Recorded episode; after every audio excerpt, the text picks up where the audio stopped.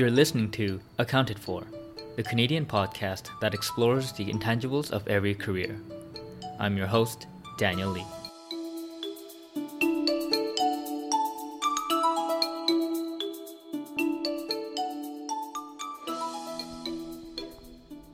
Hello, hello. Welcome back to Accounted For. Happy Wednesday, everyone. This is the podcast, part of OMD Ventures, which is a ecosystem that I created to be a place where people can be inspired to be unconventional in their life as well as their career. And in the respective careers, if you'd like to ask questions regarding anything related to your own career journey or my own, please reach out to the in the contact page as I'm looking to do more AMA episodes and if you'd also like to have potentially like a deeper conversation with me where I don't know, maybe you, you want to get advice or you just want me to pepper you with questions, maybe that's what you want. Please look up how you can do that in the contact page as well. You can just go to the website at omdventures.com and there is a contact link there. I think it's called Reach Out. Separately, the website URL should be omdventures slash contact if you want something direct. Also, subscribe to the newsletter that I put out every week to be in the loop. The newsletter is continuously evolved, and now on top of keeping you up to date with all the weekly content like my essay, the podcasts, and the weekly learnings, I also exclusively write about what happened in the week in regards to my journey and try to be as more detailed in terms of the systematic updates I have in my life as well as the developments with the platform itself. So if you'd like to follow along on the journey, uh, it's a little narcissistic of me, but if you're curious, definitely sign up for the newsletter. Okay, so today's guest is Shubha Dasgupta. He is the president and CEO at Capital Lending Center, CLC for short. That's what we will refer to continuously in the intro. CLC is a brokerage house for mortgage brokers in Canada that grew from just six people in 2017 when Shubha started with his partner Kendall to more than 160 now, I believe, in 2019. And you know, I'm sure you guessed it, it is one of the fastest growing mortgage brokers in the country. And when Shubha and his partner Kendall started CLC, they wanted it to be a new kind of mortgage brokerage house, one they wish they had when they first started. Shubha's been in the mortgage industry for more than 10 years. And before this part of his career, he actually started a transportation logistics business with a friend right out of high school.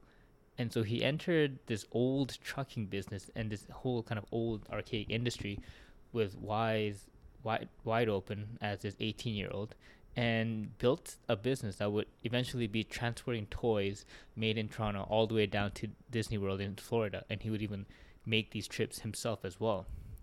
And in our chat, we go through, we just talk through Shubha's entire entrepreneurial journey from the trucking company to the mortgage company and what it's just like to be in these two archaic industries. One he conformed into, for example, in the trucking industry, and one he's constantly trying to change right now with his new current mortgage company. And we also talk about the lessons he had from starting the different businesses and how two really big pivotal moments in his life involving the first one involving his grandmother and the second one involving his mother really altered his career trajectory as well as how it formed his current passion for philanthropy. And this has actually been, I think, a very interesting conversation where we actually look at industries that aren't really, I think, in the hot topic button in the this modern days world of high, fast growing tech companies, but industries that I think majorly impact the lives of many Canadians. And so this was very informative for me personally and a conversation I really enjoyed. So please tune in for our conversation with Shubha.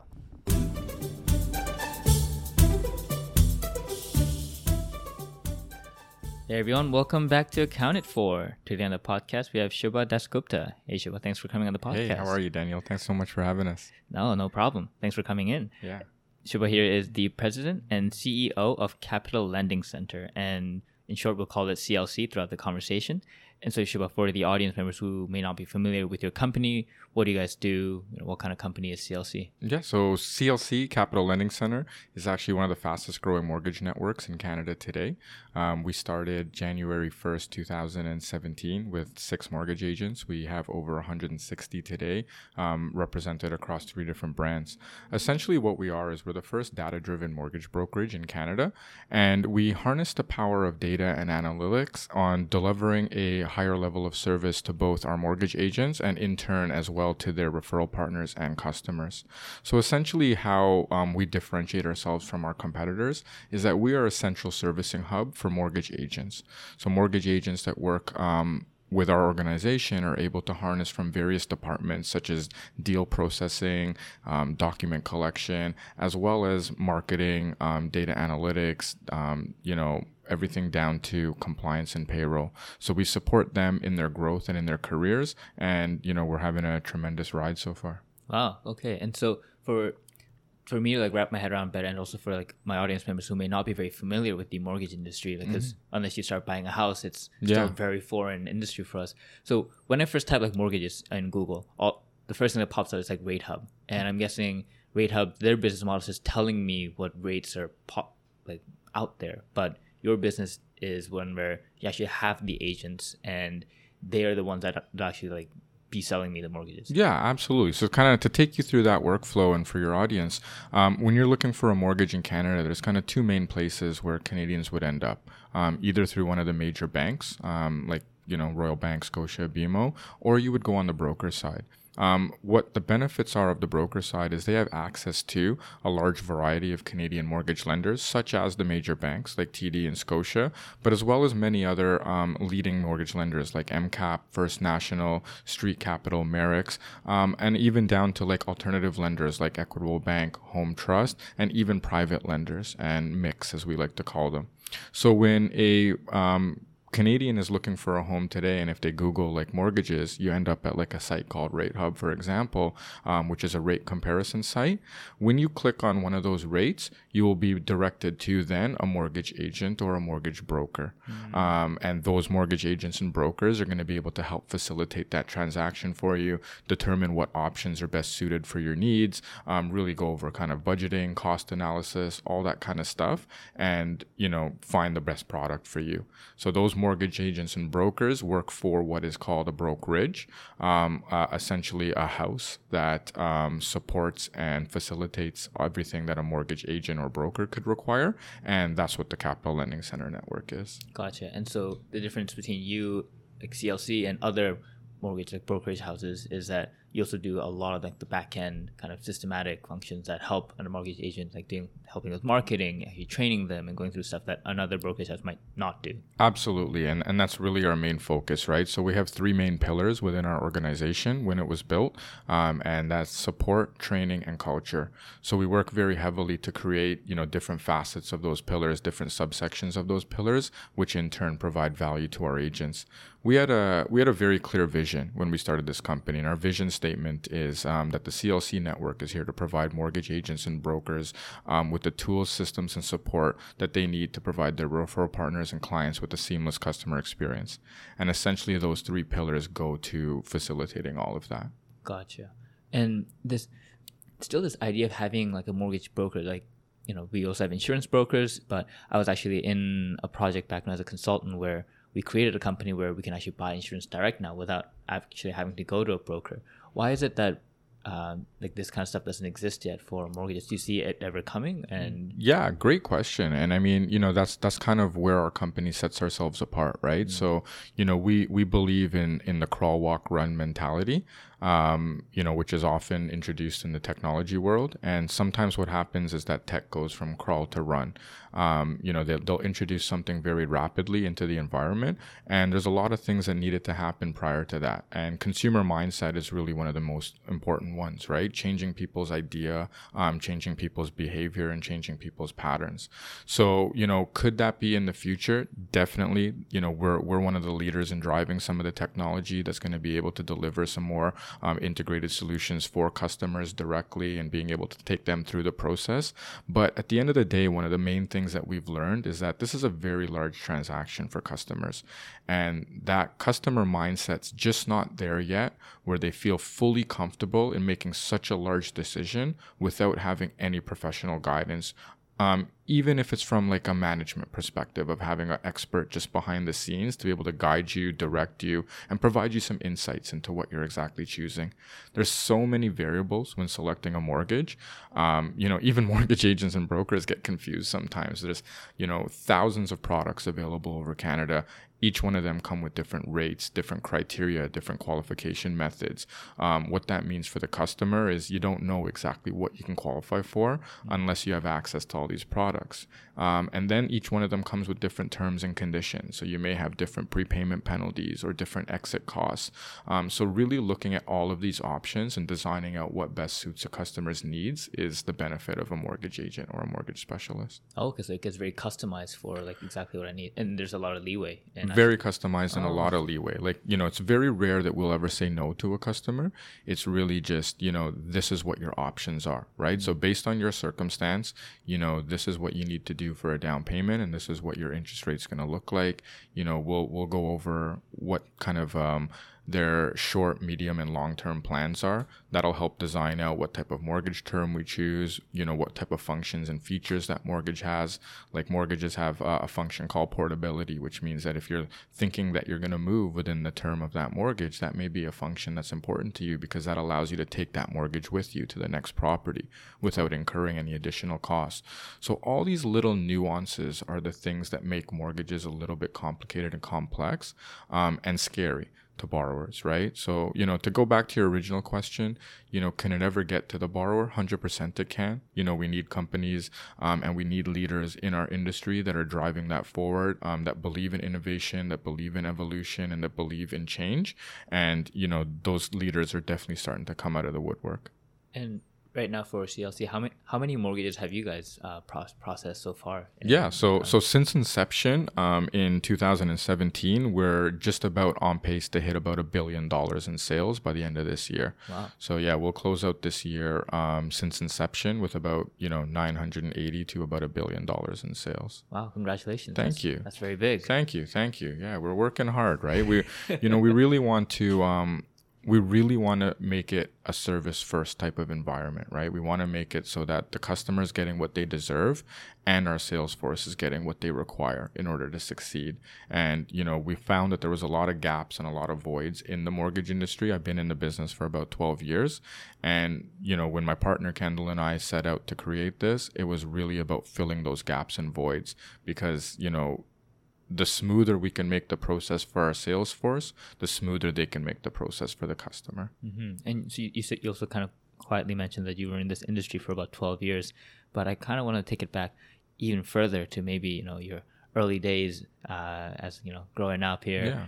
Did you grow up in Toronto? Yeah, born hometown. Born and raised in Toronto. I was yeah. born at uh, East York General Hospital. Uh, okay. Uh, you know, my parents used to live at Don Mills in Eglinton at the time. You know, very early in my life. I think I was less than one years old. We moved to Scarborough, and uh, that's where I grew up. So I grew up in the Midland and Finch area in, of Scarborough. Okay, and so in growing up, was like was real estate a very big thing in your family? Like growing up, was it was like a um, conversation topic? No, not at all. my my dad was actually an accountant. Really? Uh, yeah. My mom, uh, my mom still does today. Works in the uh, medical field as a medical uh, administrator. Hmm. Um, she works at Sunnybrook Hospital. But um, real estate wasn't a hot topic of conversation, so to speak. Um, my dad actually did get his real estate license though. Um, you know, when I was young, um, I think it was more of a hobby to him. He didn't really practice it, and, and it wasn't like he was selling tons and tons of properties or anything like that. So yeah, I mean, the love of real estate and the passion of real estate, I think I really developed it later in life. Um, seeing it as a, a, a really good vehicle to help Canadians build wealth. And I mean, home ownership, to be honest, is just something that's so important. And uh, one of the things that drew me to real estate was that um, every Canadian deserves to have a roof over their head, and a home is different things to different people. But at the end of the day, a home is comfort. A home is security. A home is a place where, you know, families raise their kids and they have backyards that they can play in and roads where they can learn to ride their bikes. So a home means so many things to Canadians, and I wanted to be a part of that. And I really wanted to be a part of um, something so big in their lives. How, how did this narrative of like the importance of home kind of get distilled into you? Um, I grew up in a very safe environment, right? I had my my parents there, and I also grew up with my grandmother. Um, so my grandmother was living with us from the day I was born, and, and, a huge part of raising me. You know, she raised me from the age of zero to 14 years until she passed away, and after she passed away, I think I realized and um, began to understood the importance of the environment that they had created for me that safety, that security, that comfort of knowing that whatever happens outside the doors, when I come back home, that was a space that I can be safe in and, and I can discuss things and talk about things and learn kind of freely.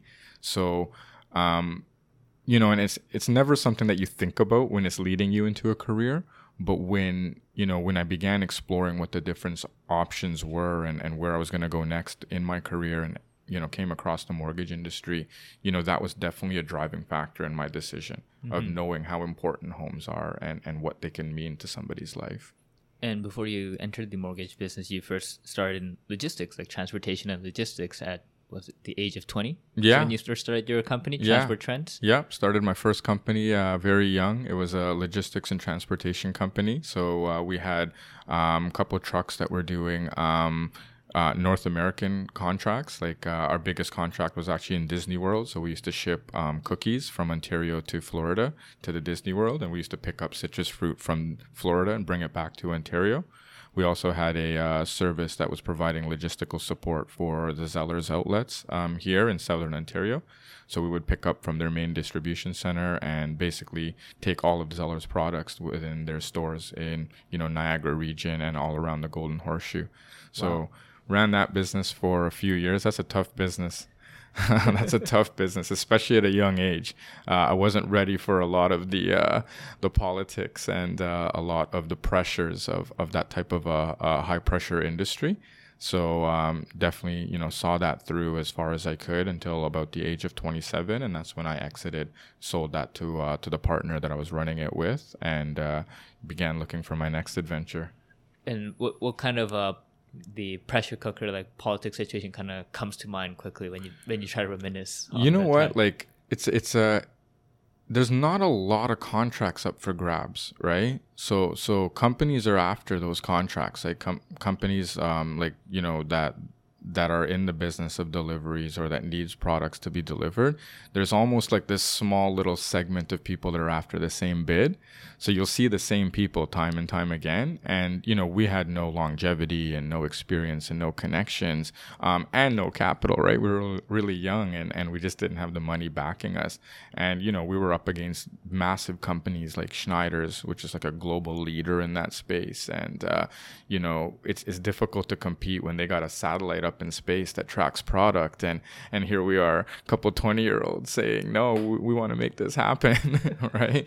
So it was definitely an experience, um, definitely part of the journey, and uh, definitely um, a lot of important lessons learned that got me to where I am. What, what was uh, a big lesson that sticks with you from that time? Um, never stop was really one of the big ones, right? The amount of doors that, that you get slammed on your face um, that early in your life can either discourage you or it can encourage you. And uh, I found that it really encouraged me, right? To, to get turned down and to get um, to hear no after no after no. Um, you know, eventually when you hear that yes, it taught me that there is light at the end of the tunnel. And it taught me that, you know, it's not important how many times you hear the word no. It's all about when you hear that yes, right? Mm-hmm. So even as it brought me into the mortgage business and, and throughout my entire life personally, um, you know, the no's don't affect me as much. Um, definitely helped me get that thicker skin. And you mentioned how you and your partner, you know, a couple 20 year olds in this kind of trucking logistics business. And I actually had one of my past guests, he's an entrepreneur whose entire family is actually in the trucking business. So he started a company that tracks logistics for trucking companies. And when I was talking to him, he was telling me about how, yeah, like it's you know they're kind of more conservative. They tend to be of an older age and they have a way of doing things. And so I can only imagine, yeah, like two 20 year old kids trying to do this trucking company, there'd be a lot of uh, obstacles in the way. You, you know, like um, you're absolutely right. It's it's it's one of those industries that's almost left been left unchanged, right? You, you you look at it and it's the same as it was, you know, ten years ago, fifteen years ago, twenty years ago, right? And it's changing today um, with the introduction of technology and digitization and everything. However, you know, you asked what I what lessons I learned from that. Um, the mortgage industry is very similar, and you know, when we got into the mortgage industry you know we we saw and as we kind of took our journeys both my partner and I early in our careers we began to see that you know why are we still doing things the same way we were 10 years ago 15 years ago 20 years ago right? Why haven't those things changed and evolved and, and innovated? So when we began our company it was really you know part of that right? And one of our mottos is change is here and we are driving forward a lot of that positive change that's required in our industry today in order to you know crawl walk and run. You know we want to get to that run stage where our industry is now looked at as a, as a leader in that environment right? Mm-hmm. yeah it's, it, you're right. I, I guess like as you connected it there's definitely this you know this focus of going into this boring old industry and working within it and noticing the change and trying to become the change. And so but how did when you started how did you even see the light in terms of the the transportation industry? Like, how did that even come up to you? Your your, your parents weren't in no. that business. What what what propelled you and your parents to even like start a business there? Like, did you? And I, I think you didn't go to university, right? You just went straight into that business straight from in, high school. Yeah, straight in. I did uh, post secondary after that. Um, you know, during it and after it actually. Right. But um, what got me into it was my partner. Actually, I'm, I'm I wouldn't say I'm super impulsive, but I'm pretty impulsive. Yeah. Um, you know, it doesn't take a lot to convince me. If I see that there's opportunity, I'll, I'll, process it and I'll make the decision fairly quickly. So at the time, you know, my old business partner on that company, you know, brought it to my attention. He's like, listen, there's a lot of opportunity in this business, right? Goods always need to be shipped.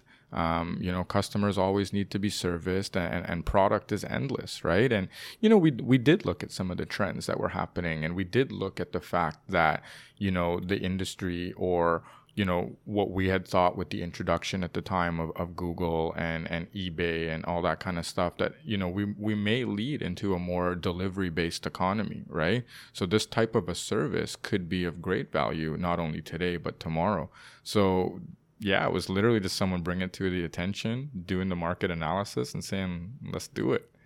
Oh, and how did your parents take that?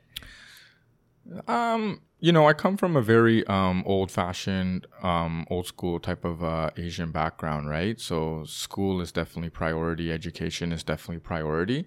So they did have their concerns about you know do you really want to get it right into the workforce today? Like don't you want to take the time and go through the proper course of education and and um, you know just the way that it's always been done right? But as you can see and as you can begin to hear i'm never a all the way that it's always been done type of a person, right? I, I think that the world doesn't need to be done in the same order or in the same process or in the same methodology as it was in the past, right? And uh, one of the things that I've actually talked to my mom about and my dad is that, you know, parents, and I'm a parent now of two small children, and I hope that the same thing doesn't happen to me. But parents will use their life experiences to pass on to their children yet they're using experiences from a different generation, right? So different experiences, different time, different ideas, different methodologies, different beliefs. For my parents, it was even different location. They grew up and they were born and raised in India. So you can't always take those beliefs and apply them to where they are today.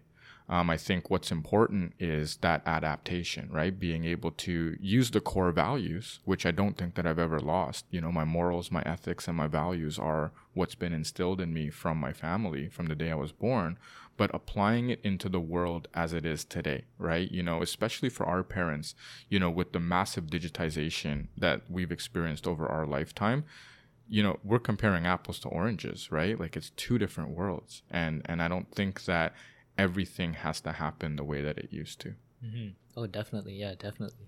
And in terms of then actually starting the business, like trucking, it, I, I didn't even know that someone actually drove a truck from Toronto all the way down to Florida to mm-hmm. make that long drive. And so, were you the one actually driving the truck, or were, what role did you play like within the company? Was it actually acquiring the trucks and having hiring the drivers and being the person behind doing the whole logistics? Like, what was it? Yeah, so so my role essentially was more um, sales, marketing, and management. So you're absolutely right. I used to more acquire the contracts, um, manage the contracts, make sure that they were getting, um, you know, our service levels were being met, and and we were accommodating everything that they needed, um, hiring the drivers and making sure that the routes and everything were planned and tracked accordingly. But uh, everybody in our company had to have a license. I was no different. So I did have my uh, AZ license um, at the time, and when we had to, we would definitely get behind the wheel. So I've done that trip a couple times actually. Oh wow! Yeah, yeah. I used to actually ride it with uh, with our drivers, and I would have to go down monthly to reconcile the accounts and everything like that. So instead of going down on my own or flying down or anything, I would go down on one of the routes with our driver, make it a road trip almost, and it's uh, it's a pretty fun trip, you know. How long is that drive? Um, from Toronto to Florida um, to where we were going is about 24 hours straight. 24 hours straight. Yeah. Okay. Yeah. I'm guessing you guys take breaks in between.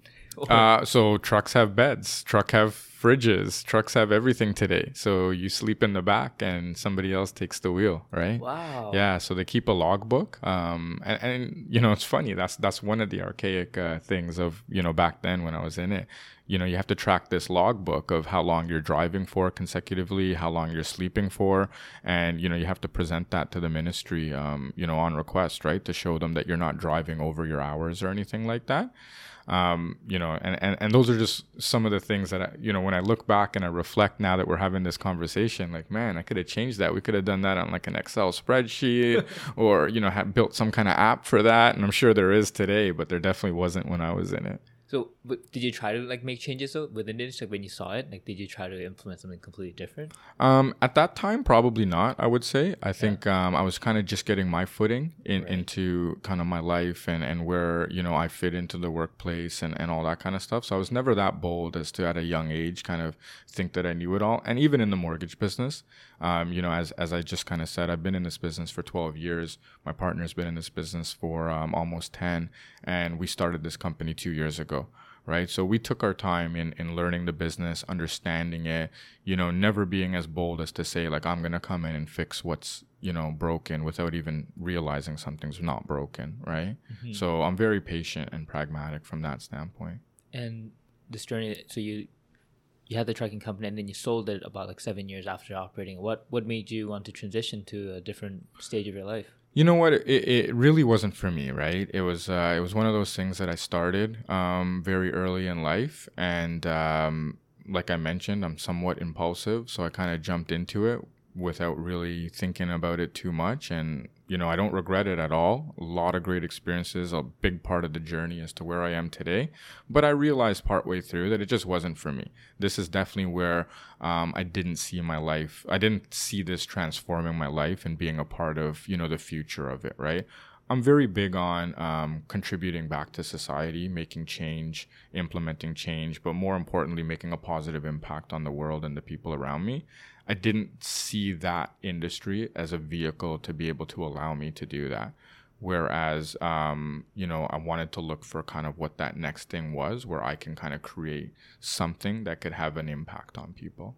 And that uh, from that decision, it took you to London in Yeah. the UK. Why London? Um, I was just exploring some stuff out there. You Yeah. know, Europe is obviously a, a hub of the world, right? London is a big hub globally. So I wanted to see what was available.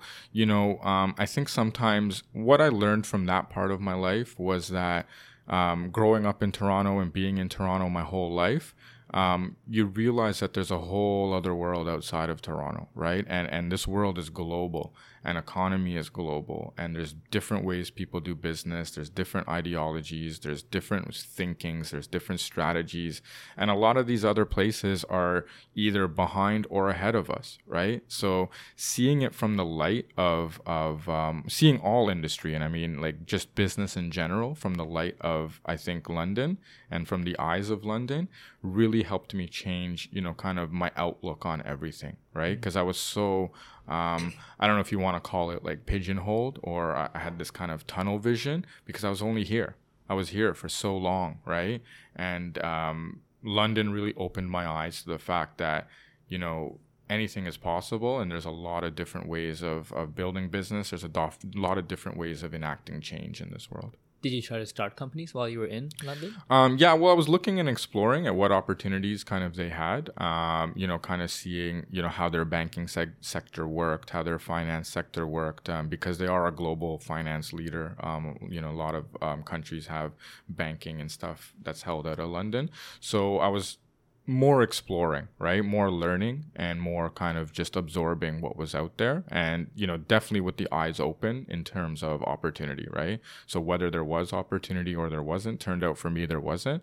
Um, I had my eyes peeled on it, but I didn't want to just make it about opportunity. I wanted to also learn while I was there. So did you just cold email people, have like a lot of curiosity conversation?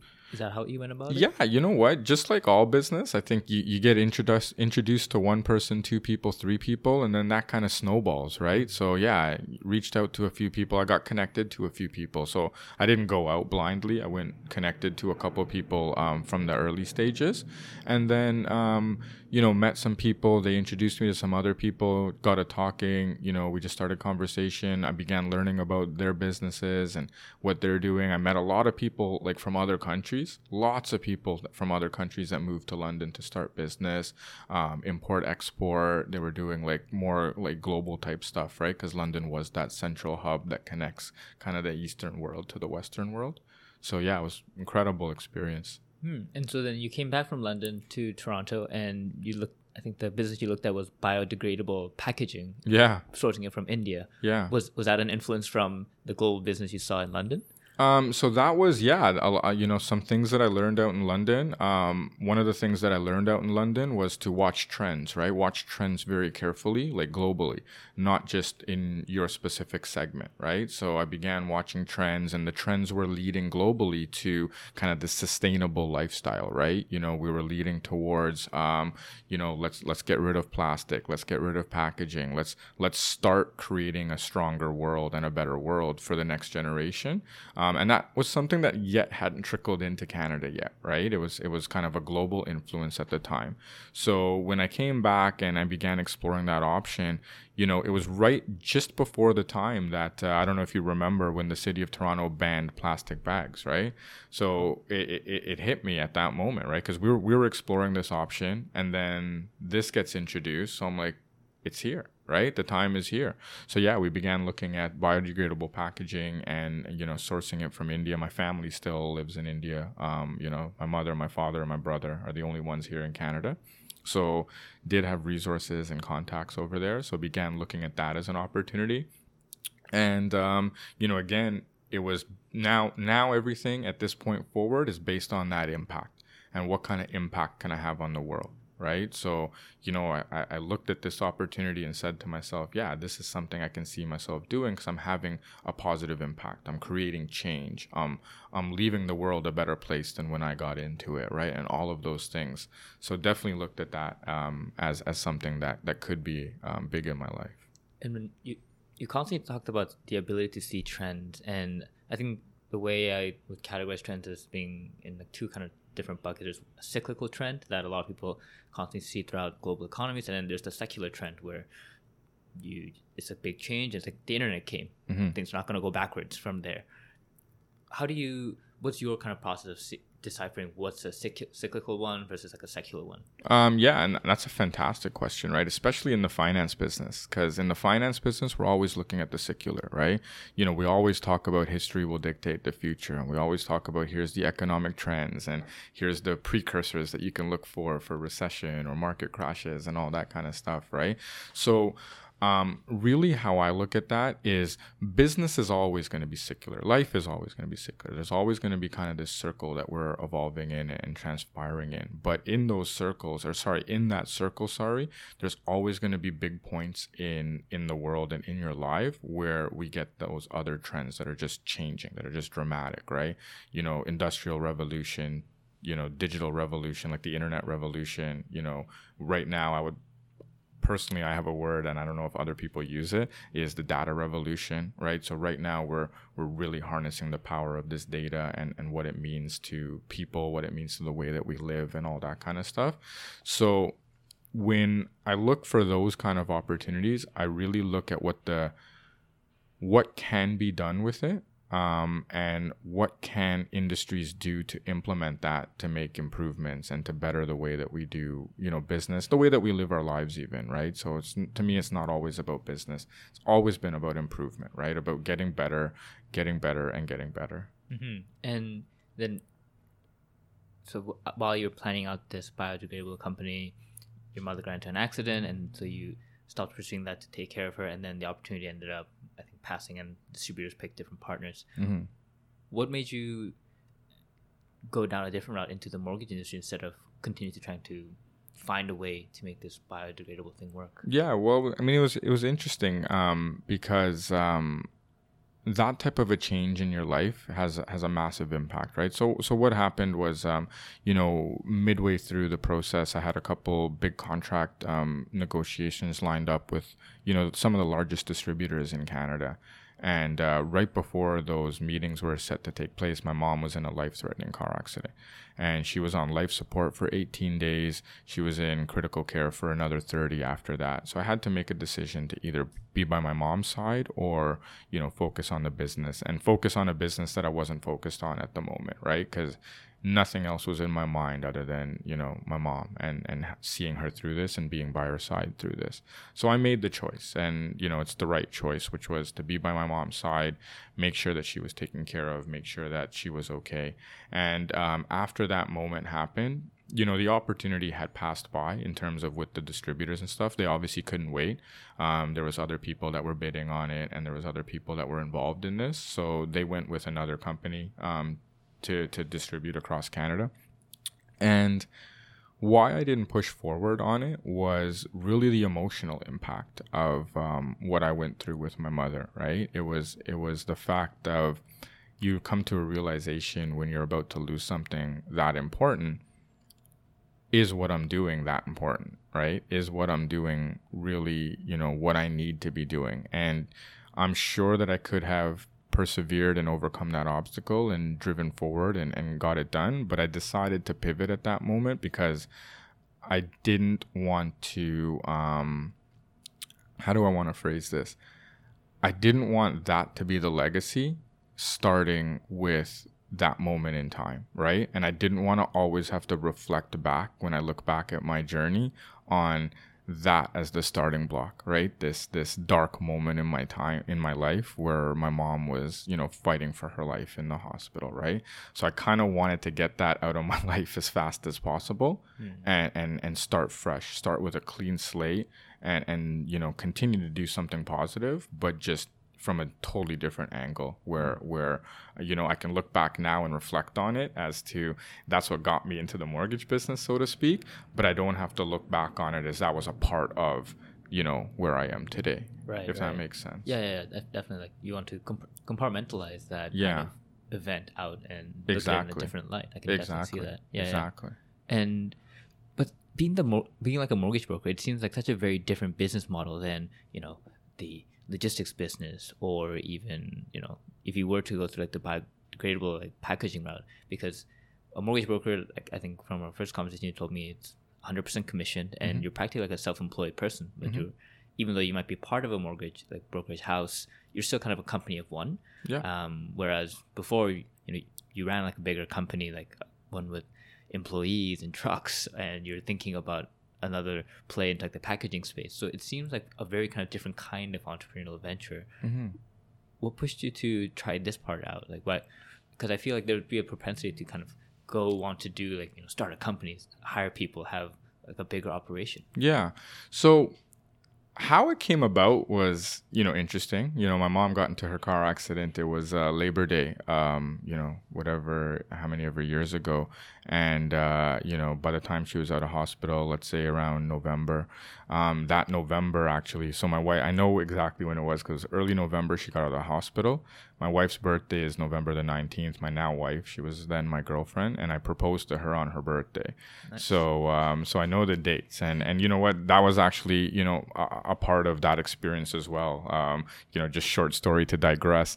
You know, I realized in that moment that my girlfriend was the one because you know I'm a family of two boys, me and my older brother.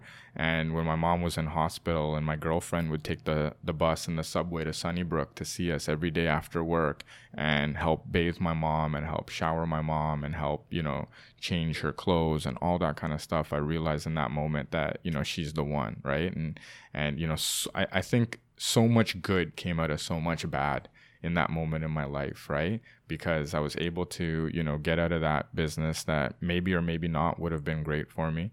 I was able to start a life with my wife, you know, still have my mother. Uh, my family's closer than ever from that moment. And it led me to the mortgage industry. And how I got to the mortgage industry was that Christmas, that same Christmas we were at one of my uh, you know family friends house for dinner and you know one of my um, you know distant cousins was there and he says that um, you know what are you going to do next? Like what's next on the agenda? And i said i don't know. He's like why don't you get into the mortgage industry? He's the vice president of a large uh, mortgage company here in toronto. And he's like why don't you get into the mortgage industry? And uh, you know I, after that dinner i went home did some research on it and uh, that january i was signed up for the licensing program which is about a year long post grad certificate program did it at seneca college. It's offered here through seneca um, curriculums provided by University of British Columbia, and uh, banged it out in a year, and rest is history. right, that was about it. What What was the What was obvious then when you were like doing your research? What made you go, "Oh yeah, what was what was obvious was the fact, um, and that's when I really began discovering like the power of the home and and the impacts that I can make on people's lives. Right, really getting them into home ownership, and then you then you dive deeper, and you're like, you know, how much wealth can be created through real estate? How much opportunity is there? I have three main pillars in my life that I live by my business, my family, and my philanthropy. And philanthropy was always a big part of my life, even back then. So I realized that the mortgage channel was also a way for me to um, integrate philanthropy into it. You know, um, a part of every deal that I can close can get donated. You know, through the contacts and the customers that I'm meeting, I can begin to raise awareness and get them involved in different charities and different philanthropic efforts. Right? I can begin to have a larger voice that way. Right? And you know, you start with one customer, turns to four, turns to sixteen, turns into a career, and now all of a sudden you got all these little microphones. Right? And it's not just about about mortgages. My life never has been, right? But now, you know, I'm I'm, educating so many people on cancer research and what that ha- what that can do for people. Um, I'm educating people on other philanthropic efforts. So it began to snowball into so much more. And I think, you know, one of the suggestions that I'll always make or recommendations that I'll always make to um, those that are coming up behind me is always try to integrate all of your life pillars into one, right? And figure out how they can each kind of work with one another to deliver the true value of your life. Because your life is not just one thing. It's not just, you know, playing hockey, um, work, and friends, right? How can all three of them integrate to each other? You know, do your do your hockey does your hockey life become your friends? And I don't even play hockey, so I don't know why I'm using that as an analogy, but um, you know, and, and you know, how does that fit within your work life, right? So all that kind of stuff. And and the mortgage industry, from when I began analyzing it, gave me clear perspective that I can do that. Mm, I love that. Like I an essay that I wrote, uh, I think probably end of last year, that resonated with some people was the idea that people constantly, I think nowadays, you know, they're now they're talking about like work life balance and having compartmentalizing different aspects. But I made the argument that you actually want harmonization between work and life because mm-hmm. it's a holistic system. Like yeah. It's it's like if you looked at your life as like a mechanical watch, you have all these intricate gears that have to work perfectly, syn- mm-hmm. synchronously, and if you compartmentalize it, then they won't be talking to each other. Then they won't be able to properly tell the time. But exactly. you need everything to click properly, like family, health, exactly, work, everything. Exactly, and, and, and that's exactly what it is, right? I, I don't believe in the work-life balance. I believe in that harmonization that you just talked about, and you know, part of that has translated into the business, right? Because with that same um, ideology and concept, you're then able to not compar- compartmentalize your business, right? So now we have our support department or our support pillar that integrates seamlessly with our training. They actually complement each other because part of our support system is training and education, translates right over into training. Those two pillars combined create the culture of our organization and and and who we are and what we stand for.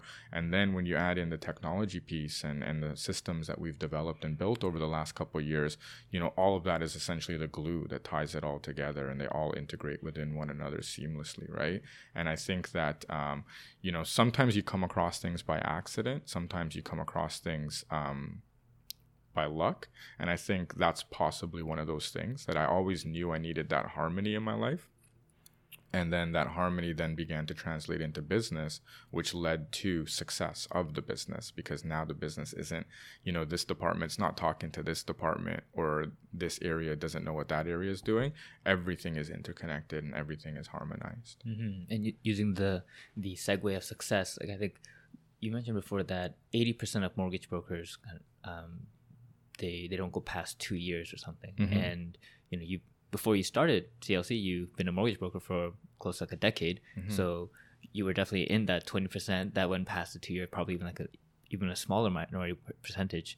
Why is it like what happens in the first two years that makes it so hard for people? Like, what was it like for you? Yeah, so I did a. I, we've done a lot of research on this um, to try to really determine what it is, and um, you know, it comes to me. It came down to kind of a couple different principles, a couple very specific principles. So the first is the barrier of entry to get into this industry. Um, you know, so after you know, I just mentioned I did a one year post grad certificate. That's what it used to be. Today it's about a two week course, a licensing course, right? So, you know, where my course cost me a year of my life and about twelve thousand dollars, you know, you can get it done now for two in two weeks and four hundred dollars, right? Wow. No regrets. I mean, you obviously learn a lot more in a year, right, than you can in two weeks. But um, that barrier of entry essentially means that people are entering this industry without necessarily the knowledge um, that's required in order to help them succeed, right? And I understand possibly why the decision was made to reduce it. You know, we have a large population here in Canada. We have um, a large immigration policy here. A lot of people are coming into Canada. A lot of people specifically coming into Toronto on a year by year basis. We needed people to be able to support them to get into housing, right?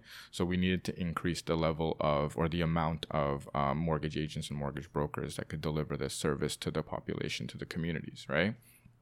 But in that, you now have a disservice happening because they're not being supported through their organizations, through their brokerages, and they're left to kind of figure it out on their own, right? And when you're left to figure it out on your own, a couple things are going to happen. And this is really what we discovered and, and where we got to with this. It's going to take you six, nine, 12, maybe 18 months to learn about all of the policy products, rates, guidelines, sales, marketing, business development, um, relationship management, client management, systems, tools, et cetera, et cetera, right? Like there's so many things that go into this business. But what's not happening during that time is you're not generating revenue. And if you get into any business or any career and you're not making money, unless you're sitting on, you know, a vast wealth, you're not going to make it past that hump, right? So I think one of the big reasons why 80% of mortgage agents don't make it past that second year is because of that principle. So what we essentially did was, um, and what one of our focuses was, is that because I don't like that number. I don't like the fact that 80% of people enter a career where they're not going to be in two years. There's no point in you coming then. And we have a responsibility, I, I believe, as an industry to make it clear that, you know, we want to see you succeed in this. It's not about, yeah, give it a shot. And if you make it, you make it. And if you don't, you don't. It's if you tr- entrust our organization with something as valuable as your career, something as important as putting clothes on your back and food on your table, we have a responsibility to make sure that we can help see that through for you, right? So what we did is we basically shifted the order in which um, mortgage agents are today learning, right? We began teaching them um, business development first sales, marketing, relationships, revenue generating stuff, right? So that they can begin begin building their business, the foundation of their business. Um, and then we provide them a full support department to be able to manage the rest, right? So when you have a customer, you know, you have a full underwriting team that can process that application, submit it to the lender, get the approval, collect the correct documentation, fulfill the conditions, even compliance and payroll, right? So that you get paid. So you have everything from the back end supporting you from that perspective. And now when you're entering this career, you can focus on the front right and we're seeing that tra- transform you know we're seeing that change you know we've i mentioned we started with six agents we have over 160 today you know w- we haven't lost any you know and i know we're two and a half years in so we don't have a, a, full metric yet of of the results of what we're doing but we're not losing agents. Agents are succeeding. They're closing deals sooner in their careers. They're generating revenue. More importantly, they're happy, right? They're happy because now they're not struggling and now they're not left to figure things out on their own and and and kind of just flounder around in the water, right? Wow. And so then I'm guessing when you first started in the industry before, you know, your company existed, did you have to take care of the whole like support thing yourself taking care of like payroll compliance and doing that? Is it oh 100% Oh, yeah wow. 100% so you know i had to learn everything right? I had to learn all of the different lender products. I mean in canada most mortgage agents have access to about 40 lenders. Each one of those lenders have about you know between 10 to 20 products that they offer right? So you're learning hundreds of mortgage products all of the guidelines i keep up to date on the rates and then figure out the business development side the marketing the social media management you know lead generation you know systems. Um, at one point i was running four different crms just to upkeep my database um, at a cost of you know about $400 a month. Today we provide that seamlessly to our agents right for free. That's our responsibility and that's really i think you know one of the main things that differentiates us from our competitors is that we believe that we breathe that that it is our responsibility to make sure that these agents have the tools the support and the guidance that they need to succeed right?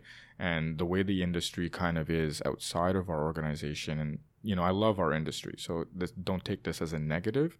Um, you know the industry does do a lot of positive work and and and there are a lot of great companies out there but mortgage agents are left to be independent right? They're left to yeah if you want to run that system go ahead get it right? Pay for it. You want to do your business this way go ahead and get it right?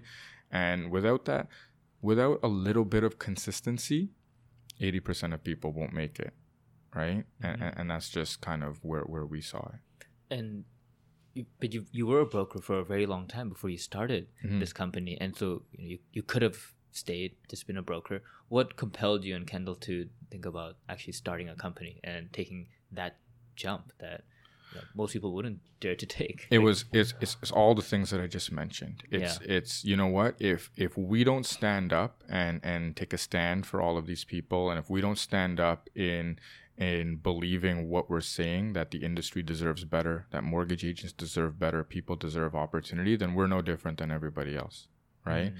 so was it a big risk? Yeah, you know, could we have made, you know, hundreds and hundreds of thousand dollars annually? Like we gave up hundreds of thousands of dollars a year, and that's what we were both making in sales, right? And we gave that up to to nothing, right? We, you know, didn't draw salaries and you know, we began investing in technology and training and all that kind of stuff, but we felt so passionately that it was our responsibility to be able to provide that to the community, to the industry. Listen, this industry's given us a lot, right? And we don't take that for granted. You know, what other industry has allowed me an opportunity to make hundreds of thousands of dollars a year, right? What other, what other industry has allowed me an opportunity to um, raise millions of dollars a year for charity? I've raised over 1.5 millions of do- million dollars for you know various charities. Wow. What other industry has allowed me an opportunity to have a voice and and to lead others and to provide um, for my family? And I don't take any of that for granted, and neither does my partner, either does Kendall. So if you don't take that for granted, it's our time now and our responsibility to give back, and and that's what we're doing. And in terms of how the actual structure works for like a mortgage broker, what percentage like does the commission come out to like in terms of like, the total sale Yeah. So, I mean, generally speaking, on average, you can say like 1% of a mortgage amount is, is like a commission, right? Mm-hmm. But then from there, there's a lot of associated cost, right? Um, you know, you have to pay your brokerage. Um, that like that's how we earn revenue. You may have other systems and marketing costs and, you know, all of that kind of accumulated, right? So, depending how efficiently and effectively you can run your practice, you know, it really depends on what you take home.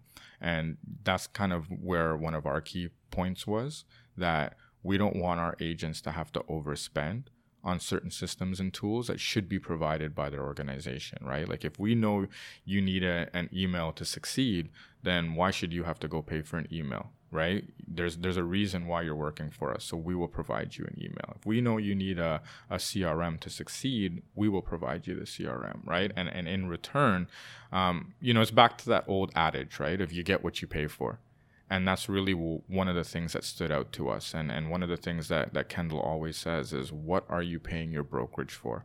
At our organization, everybody knows this is what we pay for, right? But um, we saw a trend where a lot of agents just don't know. I, I, I, just I pay them because that's how it is, right? Right. Yeah. Because like it seems like if they didn't offer like, these kinds of services that you know actually telling me for me, I'm just thinking that sounds so obvious. But if that didn't exist, mm-hmm what were people paying like brokerage houses for? Access to lenders, essentially, yeah, right? Okay. So, so in the past, mortgage brokerages were that access point. You know, you have to meet certain volume criteria, volume targets, um, funding ratios, all that kind of stuff. So one person can't do it. So essentially, a brokerage was um, um, uh, an aggregate of all of these smaller business owners that then allowed them to meet those targets, and they're all working together, right? again, you know, and this is just personal opinion. You can look at it as controversial statement or not. I feel that's the old way of business. The new way of business is providing processes and workflows and systems and ways that mortgage agents, salespeople, and brokers can succeed. Right? It's to me, it's crazy that anybody would get into a business and uh, be left to their own accord, yet have to pay for some kind of access or connectivity too. Right? it's if we're to pay for something let's pay for something meaningful and let's make this happen and let's make a difference in this community right oh yeah like you you know it's like you use the word network and it t- totally works that way because it's like metcalfe's law where you you know the brokerage house succeeds like they beat the ratios because like you said they have the agents and then then you know you want the agents to thrive so that Absolutely. you as a brokerage house can do well as well so it Absolutely. only seems to be like I guess very uncommon sense to absolutely you know help the agents out. Absolutely right? And and then there's so much more right? Because then we start getting into like market trends and where the industry's going. And you know I mentioned we're very data driven I think the world today is data driven and one of the big things in the world of artificial intelligence and machine learning is data integrity so, you know, when we look at the mortgage business, you know, what's important for us is is data integrity. So, when we built our systems and our programs and our workflows for agents to use, we're looking at it from a data standpoint so that they can have opportunity in the future. We don't want our agents to be um, stagnant. Where you know, I look at the industry today, and you know, some people are running their databases off of Google Sheets or Excel spreadsheets. Some of them have notebooks. Some of them have three, four different CRMs. You know, without that data integrity, you can't optimize and maximize the use of it tomorrow, right? We're not there yet today, right? Crawl, walk, run.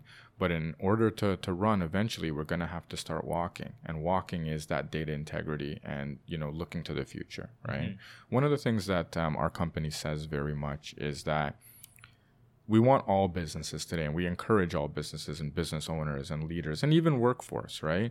To look at the world today from the perspective of tomorrow right? So it's looking ahead to see where are we going and what can I do today to help get us there, right? And I use, um, you know, Tesla as a great example of this, right? You know, Tesla began years ago on putting together the pieces that they needed for eventually what is the self-driving car, right?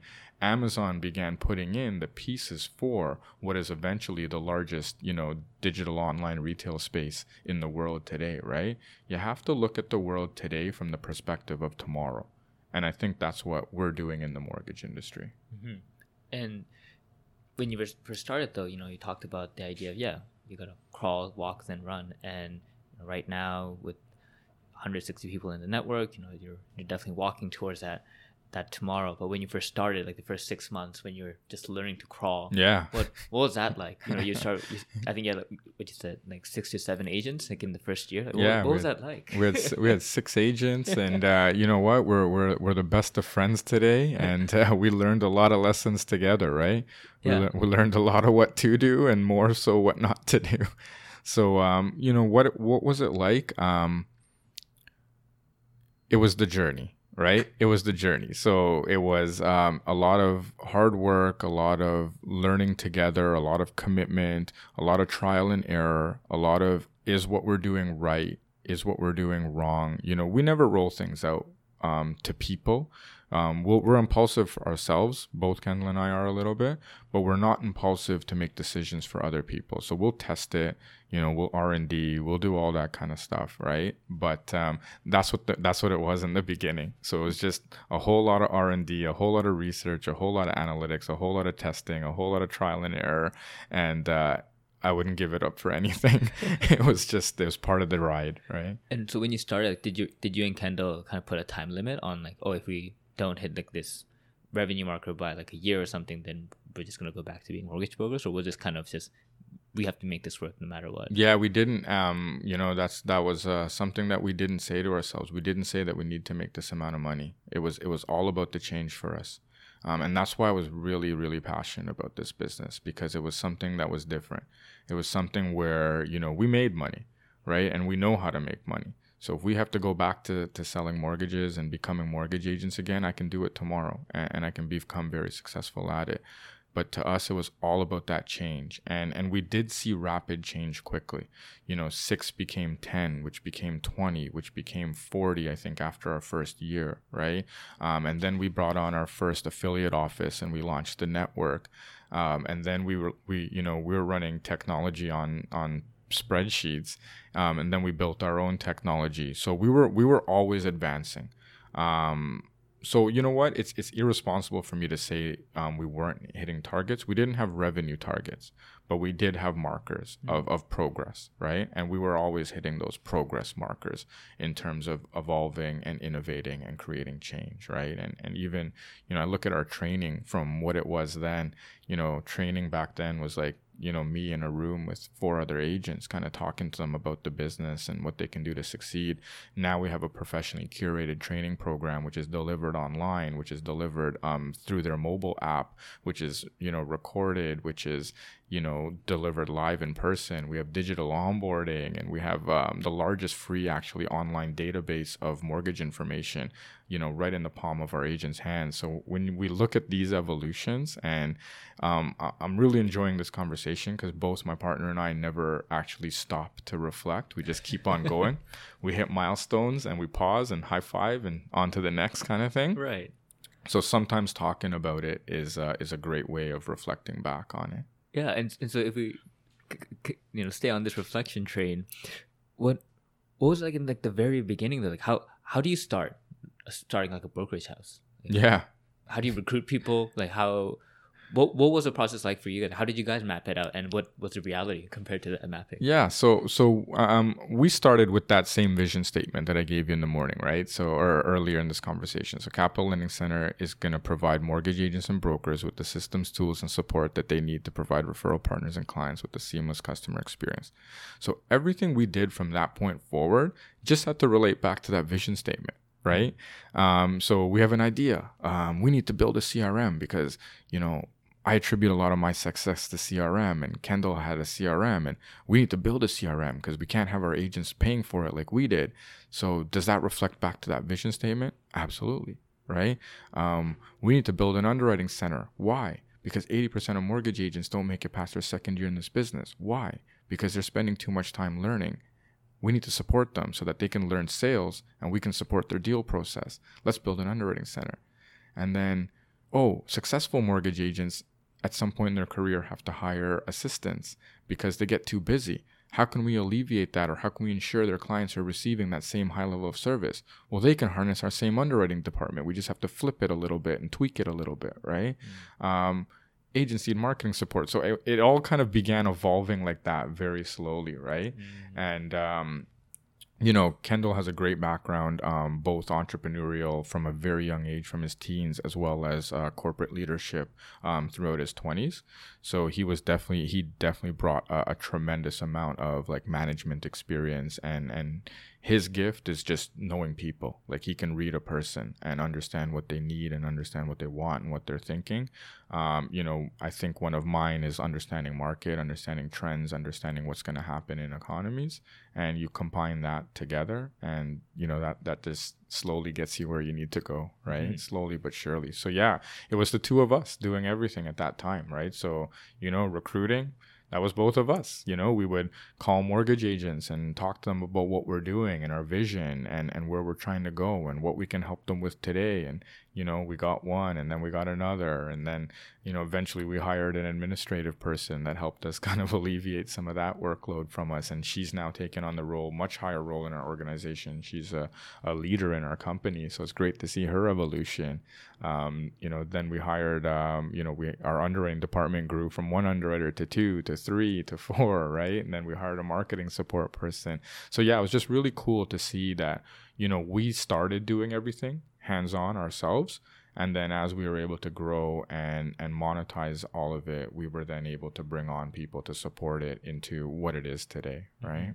And so far in this two and a half year journey, like what has there been um, like a particular kind of big obstacle that you felt like was like an inflection point where after you overcame it, it it just things became clearer. Like, oh man, there's so many ups and downs. So I'm just wondering, was there like a particular like big one that you know? Um, we face obstacles every single day unfortunately. Right. like literally literally. You can like like name the obstacle it was put in front of us. Like you know right from the fact that no one's going to buy into a system you know where where you support the mortgage agent. We had companies tell us we wouldn't make it past our first year. Like leaders in our industry people that i actually look to for advice saying you're not going to make it past your first year. You know you're you're starting a small mortgage brokerage at a time when large mortgage companies are aggregating. Um, and that's what was happening in that moment right? The bigger companies were buying out the smaller companies um, just because of administrative costs. And and they're like you're talking about giving stuff to agents? Like we can barely afford to survive today right? And uh, i remember the first year at our christmas party um, um during my speech i said that a bunch of leaders in this industry told me 12 months ago when we started that you know if you're not doing a hundred million dollars a year you won't succeed we hit 100 million that august and we closed the year at 160 right? So you know all those people all those naysayers we showed them. And then there's the politics of it. And then there's the technology obstacles. And then there's just the mindset obstacles that you face on a daily basis because we are doing things differently. So you know it took a long time for the industry to buy into what our systems and what our beliefs were right? And still till this day like obstacles one day after another and, and kendall if he was here he would tell you the exact same thing you know our job is seeing that obstacle and figuring out whether we're going to go over it, under it, or around it, right? But but but there's never something that we're not going to try to get past, right? Mm-hmm. Because that's just we're too passionate not to. And Shubha, as we are kind of wrapping up in the final leg of our interview, a question I, I like to ask all, all my guests is if that 20 year old Shubha was to look at you right now doing what you are, so that 20 year old, he's just about to start his logistics business and he looks at what you're doing running CLC, what do you think um, that Shubha's emotional reaction would be to what you're doing now? I think he'd be proud. Um, I think he would say that I'm on the right path, right? I'm on the right path. If, if this is the journey that I need to go on to get there, then I'm doing the right thing. And it's all about learning and it's all about growing as a person, self development, commitment to your community, commitment back to the world. You know, we owe it to everybody around us to make a positive impact. And I think that Shubha would look ahead to this Shubha, um, and I'm 40 years old um, this year, and say, you know, you're on the right path. And I'm going to start it here. You catch up over there, and let's carry it on to get it to 60 year old Shubha. right? Good one. Do you wish you could, if you could, what kind of uh, advice do you wish you could have gotten uh, or you could have given to yourself like uh, when you were 20 um when I was 20, um, I was going through it. Like when, when I started that first company, a lot of it was because I was going through a tough time with the loss of my grandmother. Um, I lost her at the age of 14. I held her in my arms as she passed away to cancer, which drove me to a lot of the phil- philanthropy that I do today. Um, I would say to myself to be strong. I would say that, you know, moments in life are moments in life, and life is a marathon and not a sprint. Because when you're young, you don't see that. You don't see when you're 15 years old and you just lost your grandmother, the person that meant everything to you, that you still have another, you know, 80 years or 70 years of life ahead of you. All you see in that moment is just that this is dark and there's no future and there's no light. So I would just say that, you know, and to anybody listening on this call that's in that moment, just know that life is a marathon and not a sprint.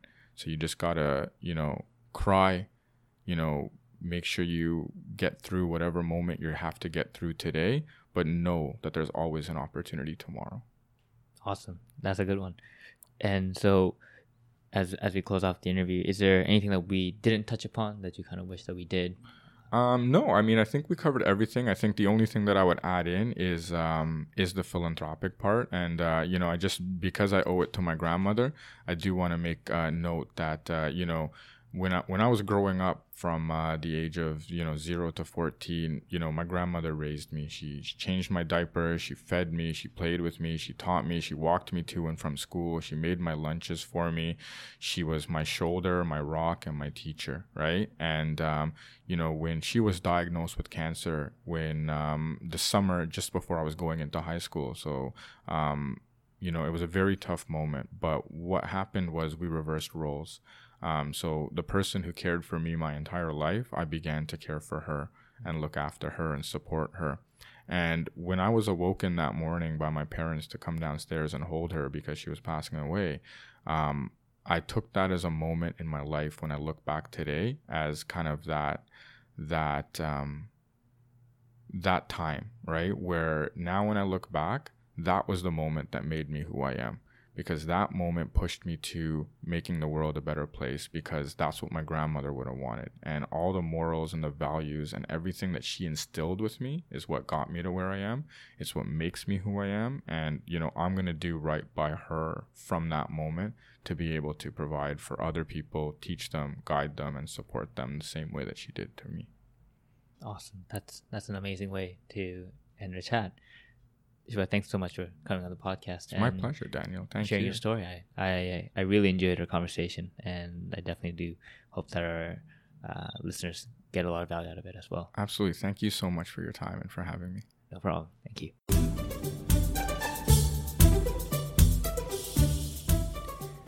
All right. Thank you for listening to the podcast. I hope the story was inspiring to you. It hopefully it also helped you expand your perspectives hopefully it also made you question the default path that you might have been going on or the default beliefs you might have had. And maybe now it'll make you even think about doing something about it, doing something different, maybe, challenging yourself, being courageous. Who knows? But regardless, I'm really happy that you took some time out of your day to listen to this fantastic story with my guest. And if you would like to somehow, in some way, contribute and help support the podcast and maybe even just be part of the community that I'm trying to build with the greater OMD Ventures platform. Really think about being a stakeholder in the platform. And the quick way to do that is to go to my website, oldmandan.com, and go to the stakeholders page. I believe it's oldmandan.com slash stakeholder. And the link is also down below. And that's how you can figure out how you can subscribe, follow to get more updates on the free content, but at the same time also donate and donate by actually just buying me a coffee. That's just how I put it. And you can buy me a coffee a month, coffee a week, or coffee every day of the year. And think about it as the way that you know, if you wanted to chat with me, you might just bring me out for coffee and buy me a coffee. Or if you wanted to bring one of my guests out to chat, you might buy them a coffee. So I'm just think of it as I'm the service that's doing that for you. So you can just pay me in coffees. Don't worry, uh, everything will still be free. It's just it would just really help if you would like to show your support this way, so that I can use the coffee money to buy myself actual coffees, and also to buy my guests actual coffees, at, and use the leftover money to actually grow the platform as well as even keep it operationally alive as well because it all this does isn't really free and it does take a lot of time to build it as well as operate it and hopefully grow it further. So your support would be amazing if you would like to contribute. And so yeah just check out the website go to the stakeholders page and read the different kind of benefits you might even get as a stakeholder. All right thank you